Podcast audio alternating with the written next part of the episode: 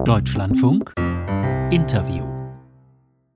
Am Telefon ist jetzt Professor Sebastian Hallmann, er ist der Leiter des Zentrums für Ostasien und Pazifikstudien an der Universität Trier. Herr Hallmann, einen schönen guten Morgen. Guten Morgen, Herr Münchenberg. Herr Hallmann, würden Sie sagen, die Kommunistische Partei Chinas steht derzeit am Zenit ihrer Macht? Ich würde sagen, das stimmt, diese Aussage. Diese Partei ist sozusagen voll im Saft, ist voller Selbstbewusstsein, was die eigenen Leistungen und auch die Zukunft Chinas angeht. Und insofern ist fast schon manchmal ein bisschen eine überzeichnete äh, Selbstwahrnehmung dabei, ein bisschen Hybris dabei. Das heißt, die fühlen sich im Grunde als Sieger im Lauf der Geschichte und äh, es sieht äh, für die Partei aus, als sei es unentrinnbar, dass die USA überholt wird von China in den nächsten zehn Jahren. Hm, aber kann die Partei nicht auch zu Recht stolz sein? Sie kann ja viel vorweisen. Ich sag mal plakativ, derzeit kreisen drei chinesische Astronauten um die Erde. China hat die Corona-Pandemie erfolgreich bekämpft, ist auf vielen Wirtschaftsgebieten, zum Beispiel der künstlichen Intelligenz, eines der sozial erfolgreichsten sozialen Medien. TikTok kommt auch aus China. Also man kann ja auch sehr viel vorweisen. Völlig richtig. Unser Problem ist ja nicht, dass das tumbe Diktatoren wären, die also einfach irgendwann sich selbst kaputt machen, sondern wir haben hier ein modernes System vor Augen, was erfolgreich ist, was viele Leistungen erbringt, die die Bevölkerung haben will, was in Wissenschaft, Technik, Innovation tatsächlich zu den führenden Nationen jetzt schon gehört und bald noch weiter voranschreitet. Das heißt, unser Problem ist, dass dieses China wirklich modern ist, wirklich leistungsfähig ist und wir zugleich ein politisches System haben, was äh, völlig inkompatibel, unvereinbar ist mit unseren Ordnungs- und Wertvorstellungen. Mhm. Kommen wir nochmal später darauf zu sprechen. Zunächst einmal der Blick auf äh, Innerchina. Wie sehr kann die Partei beim Volk mit den Erfolgen punkten und kann man das überhaupt messen? Ist schwierig zu messen, aber Sie haben es gerade gehört bei der Berichterstattung äh, vom Tiananmen-Platz, dass ausgerechnet bei dem Teil der Rede, wo Xi Jinping gesagt hat, wir lassen uns nicht mehr herumstoßen, wir werden alles zurückweisen an ausländischen Predigten, ähm, die nicht gerechtfertigt sind, die wissen nicht die Ausländer, wie es geht in China. An der Stelle war die größte Resonanz im Publikum. Da wurde ganz laut gerufen und ganz laut Unterstützung ausgedrückt. Ich denke, dass wir das auch in vielen ähm, Beobachtungen haben in sozialen Medien, in Umfragen, soweit wir die ähm, einigermaßen nachvollziehen können können in den letzten Jahren, dass tatsächlich die Unterstützung für die kommunistische Partei äh, bedeutend ist und stabil ist auch über die ganzen äh, letzten zehn Jahre, weil eben im Kontrast zum Westen dieses chinesische politische System als stabil, leistungsfähig und problemlösungsbezogen gesehen wird. Und das zeigte sich natürlich jetzt auch in der Pandemie, wo in China zelebriert wurde, wie in den USA das am Anfang schief lief, wie in Europa viele der, der Eindämmungsmaßnahmen nicht erfolgreich waren. China stellt sich da als das überlegene System dar. Und das findet auch Anklang in der Bevölkerung nach allem, was wir beobachten können in den verschiedenen Kanälen, die wir so anzapfen können. Mhm. Würden Sie, Herr Professor Heilmann, so weit gehen und sagen, die Führung hat es tatsächlich geschafft, dass die Parteiherrschaft sozusagen als was ganz Natürliches mittlerweile in China angesehen wird? Na gut, in China ist man sozusagen niemals mit einer demokratischen Erfahrung in der Geschichte äh, aufgefallen. Das heißt, dass diese Partei jetzt schon so lange ähm, regiert, dass die meisten Chinesen, äh, mit denen ich zu tun habe, ich bin jetzt auch schon 35 Jahre dort äh, beschäftigt, dass die tatsächlich akzeptieren sozusagen, dass es ein Teil des Lebens ist, dass diese Partei sich verändert, immer wieder neue Führungskräfte hat, aber letztlich äh, praktisch das Rückgrat ist für das gesamte Regierungssystem, dass diese Partei sich einmischt, auch ins Wirtschaftsleben, ins Gesellschaftsleben. Und solange das Erfolg hat, so solange also ein Großteil der Chinesen profitiert, materiell und vielleicht auch in den persönlichen Freiheiten im, im eigenen Leben, ähm, solange ist dann auch Unterstützung da. Mhm. Aus Ihrer Einschätzung, was treibt die Partei am Ende mehr um? Ist es die Angst, äh, doch die Kontrolle im Land äh, zu verlieren, sehe das äh, unrühmliche Ende der Kommunisten in der Sowjetunion, oder doch die Überzeugung, dass man das westliche Modell übertrumpfen kann, dass man besser ist? Es ist beides. Es ist klar, dass äh, diese Angst vor dem Chaos, vor dem Ordnungszusammenbruch eine ganz starke Kraft ist, die auch immer wieder betont wird. Gerade der Kontrast zur Sowjetunion, also was China vermeiden muss, damit nicht das Gleiche passiert wie in der Sowjetunion, dass man also tatsächlich eine eigene Position haben muss, dass die Partei ungeschmälert Kontrolle hat, dass auch die sozialistische Ideologie weiterhin eine Rolle spielt, eine zentrale Rolle in der Anleitung ähm, des ganzen Geschehens. Das ist die eine Seite, das wäre die defensive Seite, aber tatsächlich auf der anderen Seite, und das ähm, ist etwas, was jetzt in den letzten äh, sieben, acht Jahren tatsächlich unter Xi Jinping sehr in den Vordergrund getreten ist, ist, dass äh, wirklich das Selbstbewusstsein dahin geht, dass China das überlegene politische und wirtschaftliche System hat.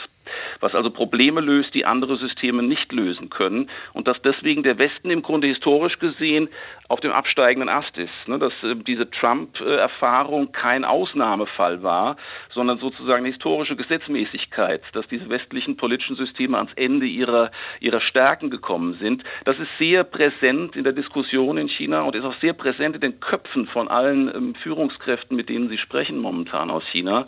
Und insofern müssen wir das ernst nehmen. Es ist tatsächlich ein Systemwettbewerb, den wir hier haben. Mhm. China sieht sich als überlegenes System. Sie haben den Staats- und Parteichef äh, Xi schon angesprochen. Der wird ja inzwischen fast so verehrt wie Mao, der aber gleichzeitig auch viele Reformen zurückgedreht hat. Entscheidungen wurden wieder zentralisiert. Welche Rolle spielt er bei der Neuaufstellung Chinas?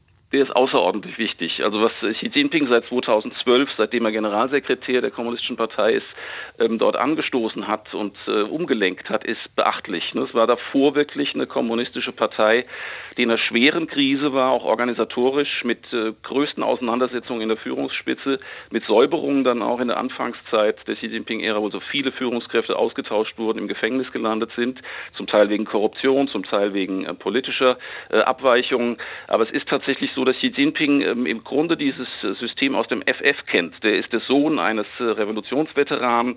Er hat von Kindheit an alle Spielregeln, alle Strippen dieses Systems kennengelernt und hat sich jahrelang vorbereitet, zurückgenommen im Grunde in anderen Führungspositionen, erst in den Provinzen, dann in der Zentrale, um diese Macht aufzubauen, um zu sehen, wo er dort den Hebel ansetzt. Und ich muss sagen, auch aus äh, politikwissenschaftlicher Sicht ist es eindrucksvoll, wie schnell er sozusagen die Hebel in Bewegung gesetzt hat, um sich an die Führung zu bringen, einerseits ungefährdet und andererseits natürlich auch viele neue Impulse zu geben, die uns im Westen bedrängen, die uns gar nicht gefallen, dass China jetzt im Ausland oft sehr aggressiv auftritt. Ähm, wir kennen äh, diese Probleme im südchinesischen Meer, in Taiwan und so weiter. Ähm, und auf der anderen Seite ist es aus chinesischer Sicht natürlich jetzt eine Stärkung. Also Xi Jinping sieht sich als der Mann, der China zur global präsenten Supermacht macht. Mhm. Und das ist im Grunde so historisch seine Mission. Mhm wenn wir eben jetzt mal nach außen äh, gucken, wie China äh, auch in der Außenpolitik jetzt auftritt, da haben Sie ja schon mehrere Stichworte auch genannt. Was würden Sie sagen, um was geht es da am Ende? Geht es um die Dominanz der Welt, die Ablösung zum Beispiel der USA als globale Führungsmacht oder geht es doch tendenziell eher darum, einfach auch innen, international als gleichwertig sozusagen anerkannt zu werden? Das ist ein fließendes Ziel, würde ich sagen. Zunächst mal ist ganz richtig, geht es darum, ähm, gleichrangig behandelt zu werden und den Einfluss der USA aus China und aus dem chinesischen Umfeld möglichst herauszuhalten. Das ist ein ganz klares Ziel, was artikuliert wird, auch zum Beispiel des militärischen Ausbaus. Da geht es nicht darum, äh, die USA zu bekämpfen, sondern es geht darum, Abschreckungspotenzial zu haben, die im Grunde diese amerikanischen Flugzeugträgerverbände von China und Taiwan möglichst fernhält. Ne? Das ist so ein Ziel. Mhm. Aber das ist natürlich ein, ein tatsächlich bewegliches Ziel, denn wir sehen momentan, dass mit dem Ausbau dieser ganzen internationalen äh, Präsenz und militärischen Möglichkeiten ähm, China natürlich auch jetzt ausgreift. Da geht es dann auf einmal um den Schutz chinesischer Interessen in Afrika. Da gibt es auf einmal Militärbasen, erstmal in Djibouti, wahrscheinlich jetzt bald auch äh, weiter im Süden äh, der ostafrikanischen Küste, vielleicht in Tansania oder Kenia. Also Stützpunkte, wo klar wird, diese Supermacht, das ist, denke ich, auch ein normaler historischer Vorgang, die greift aus, die macht jetzt weltweit Basen auf, um ihre Interessen auch zu schützen. Wir haben das bei den USA auch gesehen. Ähm, das ist etwas, wo dann die USA und China sich unweigerlich noch weiter ins Gehege kommen werden. Hm. Nun hat ja der Westen, oder zumindest manche Länder, Stichwort USA, China eben längst als Rivalen eingestuft bis hin zu einer Bedrohung. Wird das aber nicht im Gegenzug wieder China ja eher noch bestärken, auch in seinem aggressiven Auftreten jetzt, äh, was die Außenpolitik angeht? Wir haben zurzeit, was diese ähm, Beziehung zwischen den USA und China oder vielen westlichen äh, Staaten und China angeht, tatsächlich eine sehr ungute Entwicklung. Das sind so generalisierte Feindseligkeiten, würde ich sagen. Ein generalisiertes, also ganz verallgemeinertes Misstrauen, was sich auf alle Bereiche der Beziehungen jetzt bezieht. Das ist schon ein bisschen kalte Kriegsatmosphäre. Es ist nicht so weit wie gegenüber der Sowjetunion. Es fehlen viele Elemente. Aber dieses Syndrom, ja, dass auf einmal alle harmlosen Interaktionen plötzlich aufgeladen sind, politisch und mit Konflikten, Kulturaustausch, Wissenschaft, Wirtschaftsaustausch. Das ist natürlich ein sehr ernstes Phänomen und beide Seiten geben sich da nichts. Die chinesische Seite hat natürlich einen unglaublichen Kontrollwahn entwickelt gegenüber den äh, Beziehungen mit dem Ausland und der Rolle von Ausländern in China gegenüber China. Und die USA hat natürlich ein Interesse daran, äh, diesen Aufstieg Chinas zumindest zu verlangsamen. Und das Ganze ist eine sehr ungute Gemengelage, ähm, aus der sehr schwer wieder herauszukommen ist. Das ist wirklich eine, eine Art struktureller Konflikt zwischen einer etablierten Supermacht und einer emporsteigenden neuen Supermacht. Und das ist eine äußerst gefährliche Situation für die internationalen Beziehungen. Sagt Professor Sebastian Heilmann, er ist der Leiter des Zentrums für Ostasien und Pazifikstudien an der Universität Trier. Herr Heilmann, Dankeschön für das Gespräch. Vielen Dank Ihnen.